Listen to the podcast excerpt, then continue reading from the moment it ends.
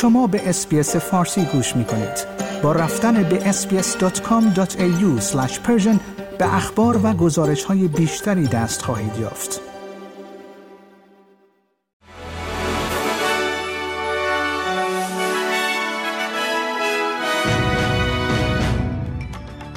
درود بر شما شنوندگان عزیز نیمه ساعت رفتم و این پادکست خبری روز پنجشنبه چهار ژانویه است دولت استرالیا بیانیه مشترک را امضا کرده که در آن خواستار پایان فوری حملات در دریای سرخ شده است. این بیانیه ادعا می کند که اختلال در تجارت زندگی بیگناهان را تهدید می کند حدود 15 درصد تجارت جهان از طریق این آبراه میگذرد.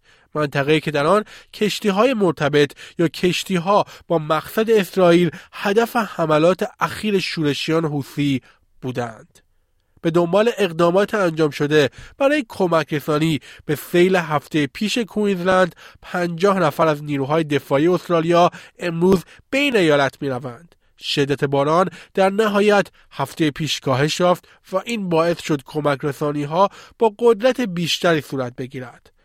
پس از طوفانی که منطقه بلو ماونتین در نیو ساوت را در بر گرفت چهار نفر به دلیل برخورد رعد و برق آسیب دیدند. به گفته آمبولانس نیو ساوت ولز امدادگران حدود ساعت سه و بعد از ظهر به دنبال گزارش هایی در این رابطه به منطقه در غرب سیدنی رفتند. رئیس کمیته روابط خارجی پارلمان اوکراین می‌گوید تبادل زندانیان بین این کشور و روسیه بسیار مهم است.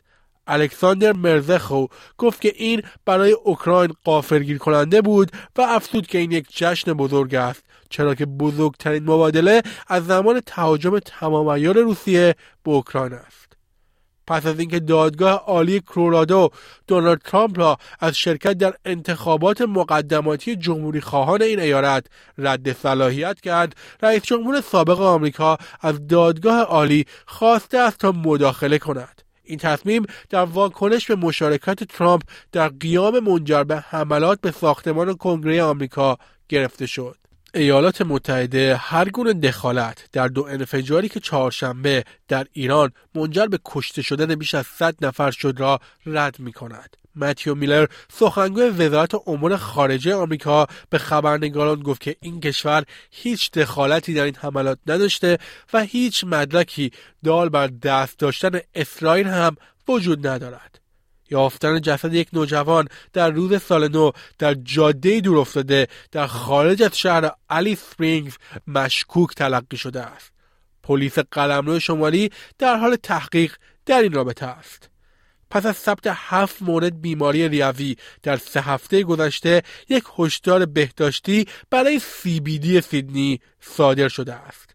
علائم بیماری لژونر می تواند شامل تب، لرز، سرفه و تنگی نفس باشد.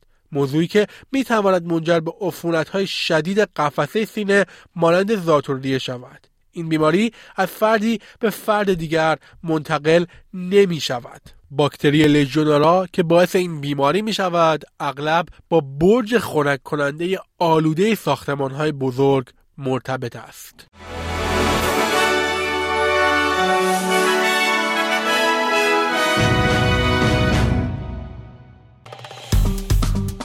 like، share، comment. اس‌بی‌اس فارسی را در فیسبوک دنبال کنید.